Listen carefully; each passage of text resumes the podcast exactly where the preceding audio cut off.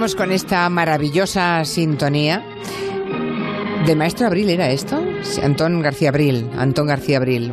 Qué, qué maravillosa cabecera, ¿eh, señor Monegal? Buenas tardes. Buenas tardes. Efectivamente, Porque acaba imagino- de morir un referente. Sí, Álvaro de Luna, un, un actor gigante. 83 años. Mm. Era el gran compañero de Curro Jiménez. Era En aquellas temporadas del 76 al 78 que se hizo la serie en televisión española. Fue una de, las, una de las primeras grandes series, sí, ¿eh? ¿verdad? sí, enganchó de una manera brutal. Eh, curiosamente, cuando yo ya había degenerado del todo y ya me había metido a analista de televisión, en el 95, aparte de, estas, de estos dos años y medio en televisión española, en el 95 se hizo un spin-off que se llamó El regreso de una leyenda. Lo estrenó Antena 3. Ah, sí, no me Sí. acordaba yo de esto. Fueron 12 o 13 o 14 capítulos de volver a Curro Jiménez después de 15 o 20 años, ¿no? Y allí nos planteaban y nos enseñaban un Curro Jiménez que ya se había de alguna manera aburguesado, digámoslo entre comillas, y ya tenía una hacienda, tenía un hijo que se llamaba Jorge Sanz, que interpretaba a Jorge Sanz, y el algarrobo estaba continuaba a su lado Álvaro de Luna en este spin-off ¿Y salía también Sancho Gracia? y salía Sancho Ah, Gracia pues y, qué- y qué su hijo. Ya, ya, ya, ya. Y su hijo Qué curioso, no me acordaba yo de sí este sí spin-off. sí el spin-off del 95 Bueno, de- de Obviamente decir- tuvo mucho menos impacto que el primero, claro. Sí, pero quiero decir que en los dos estuvo Álvaro de Luna. Sí. eh, y bueno, y es, ha sido un actor. Ha hecho mucho Álvaro de Luna. eh, A veces nos quedamos solamente con lo de Curro Jiménez, pero la cantidad de estudios uno, Uf, aquel mítico programa Sí. que había en televisión española de teatro, la cantidad de estudios unos que hizo.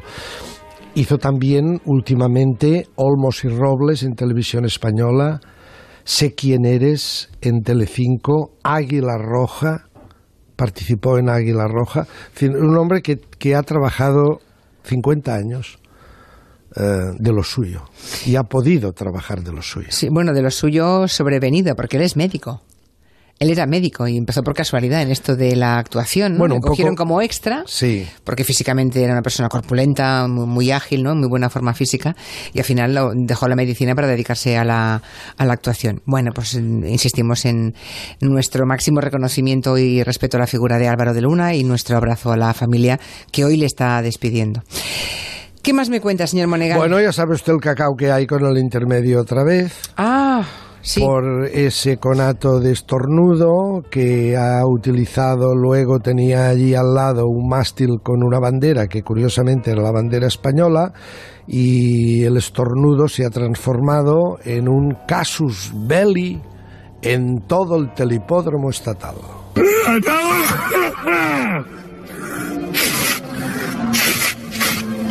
Hostia, perdón, perdón, perdón. ¿Qué he hecho? ¿Qué he hecho? Yo, no, no, no. Yo no quería, no quería ofender a nadie. Bueno, eh, lo que hace es que estornuda y lo que tiene más a mano para, mm, para cogerlo en ese momento como pañuelo, pues era la bandera española, ¿no? Sí que he visto un poco de lío, sí. Eh, ¿A usted qué le parece, señor Monegal? Bueno, Porque- han pedido disculpas por un lado, la cadena ha retirado de la web esta secuencia.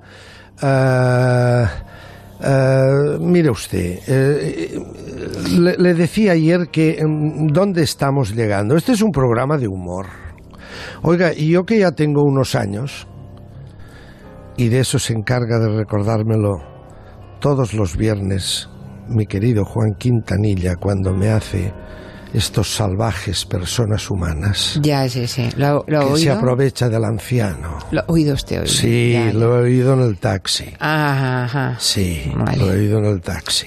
Vale, vale. Bien, no, yo que tengo unos años, ¿verdad? Hemos llegado a un punto. Oiga, yo empecé leyendo humor en una revista que se llamaba La Codorniz. Hombre, esto estaba todavía el, eh, el caudillo vivo. estaba el caudillo vivo y todos, eh, todos los que estaban allí dentro eran del régimen.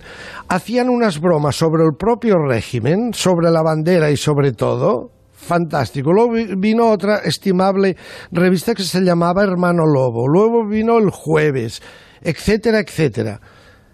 Y una cosa es el humor y otra cosa es decir que han mancillado la honra de España.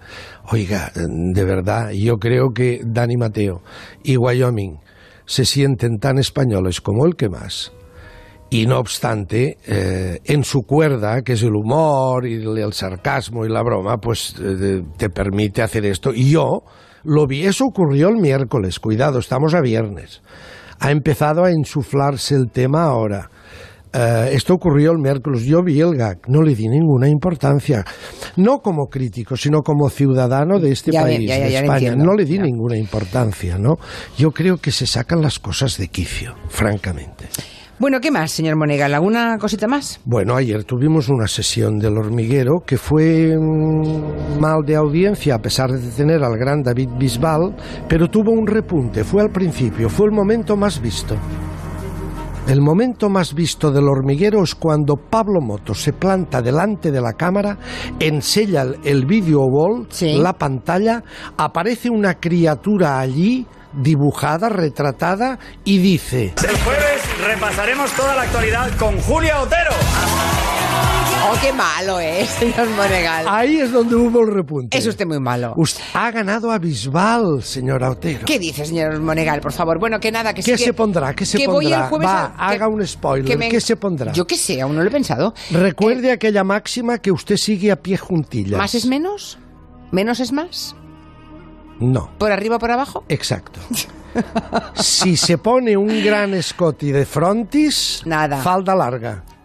Si la falda es corta, escote monja, es decir, sin escote. Muy bien. eh, que- escote y falda a la vez, no. que estoy muy contenta de volver a, a ver a mi amigo Pablo Motos y de ¿Qué le dirá? que ¿Qué le dirá? tan generoso se y darán, amable se darán besos como de siempre? invitarme al eh, hormiguero. ¿Beso? Pues yo, yo- vamos, yo siempre que le veo le beso mucho. Sí. dígale que le prepare. Ya sabe usted que es un programa en este aspecto que está muy bien. Los niños en, en casa, mi nieto se lo pasa bomba. Ayer tiraban dardos con David Bisbal. Ya, ya, ya. Le construyeron unos dardos. Le voy, a, le voy a tirar a usted algo también, de un momento a otro. Unos dardos gigantes. Eso, eso, Que eran como aviones Eso, de papel. eso le hace falta a Que los usted. tiraban en una. Era muy bonito. Los niños se lo pasan bomba. A ver qué juego le hacen jugar a usted. Es la envidia lo que le juego. corroe, la envidia que ¿Qué? le corroe. ¿Pero envidia de qué? Ya quisiera que le invitaran a usted al hormiguero, ya quisiera yo no usted. tengo lugar allí, no soy una patata, Ay. eh, yo no, no le, ni le doy audiencia ni nada, ni, ni, pero en fin, espero, espero ver a ver qué juego le preparan. Muy bien, señor Monegal, ya se, ya lo verá usted el próximo jueves. Yo, yo, yo aún no lo sé tampoco, así que... Eh, ¿Sabe que ya se sabe quién va a cubrir el lugar de Itziar Castro? Sí, como- los Javis, Ahora se entiende, ¿no? ¿por qué? Hombre, porque los Javis estuvieron en la edición anterior, Sí. tienen mucho tirón, mucho gancho, son unos chicos muy simpáticos, muy, muy telegénicos, están en las redes sociales con mucha fuerza.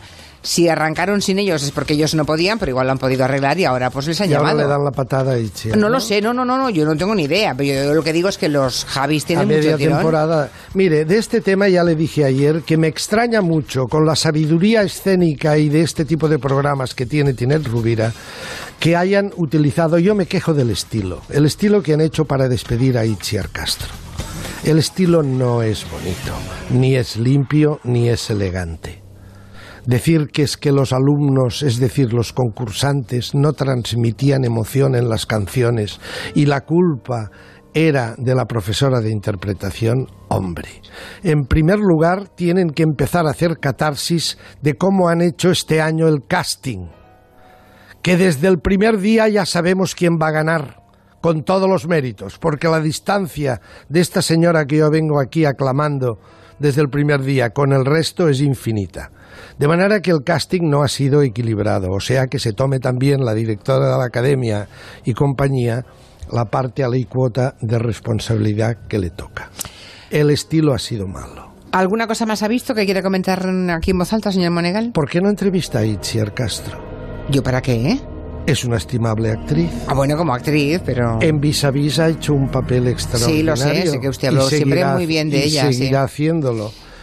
Es una mujer eh, que tiene unas cualidades bárbaras y además es noticia televisiva. Podría Ya. usted invitarla algún día. Bueno, pues no sé, ya le daré un par de vueltas a eso que usted me sugiere, señor Dele usted Monegal. un par de vueltas. Muy bien. Bien, espero verla el jueves, pero tenemos días por delante. Pues sí. Ya, ya la iré calentando. ¿A quién? ¿A mí? Sí. ¿Más de lo habitual? No, pero la calentaré. Mire, le haré un cuestionario para Pablo Motos. En lugar de ser usted la entrevistada, entrevístele usted a él. Eh, lamento decirle que me dedico a eso desde hace muchos años, señor Monegal. Sí, pero allí va de invitada. Ya, por no eso. va de entrevistadora. Invierta los papeles. Bueno. Si le deja. No, ¿por, por qué? A mí me da mucha rabia cuando un invitado me hace eso. Bueno, esta es la gracia. Ya, claro. Dar un poco de rabia. Ya. Eh, pídale también que saque la guitarra. ¿Sabe que de vez Ayer la sacó. Sí, es que toca muy bien la guitarra. Toca, la toca muy bien. Toca muy bien. Sí, Sí. cantó con David Bisbal un momentito Cantaron también. con David sí, sí, sí, sí, sí. ¿Quiere, que- ¿Quiere usted que cante? Sí. Vale. Pues alguna, alguna ranchera. ya sé lo que no haré. Ale, hasta el lunes. De 3 a 7, Gelo.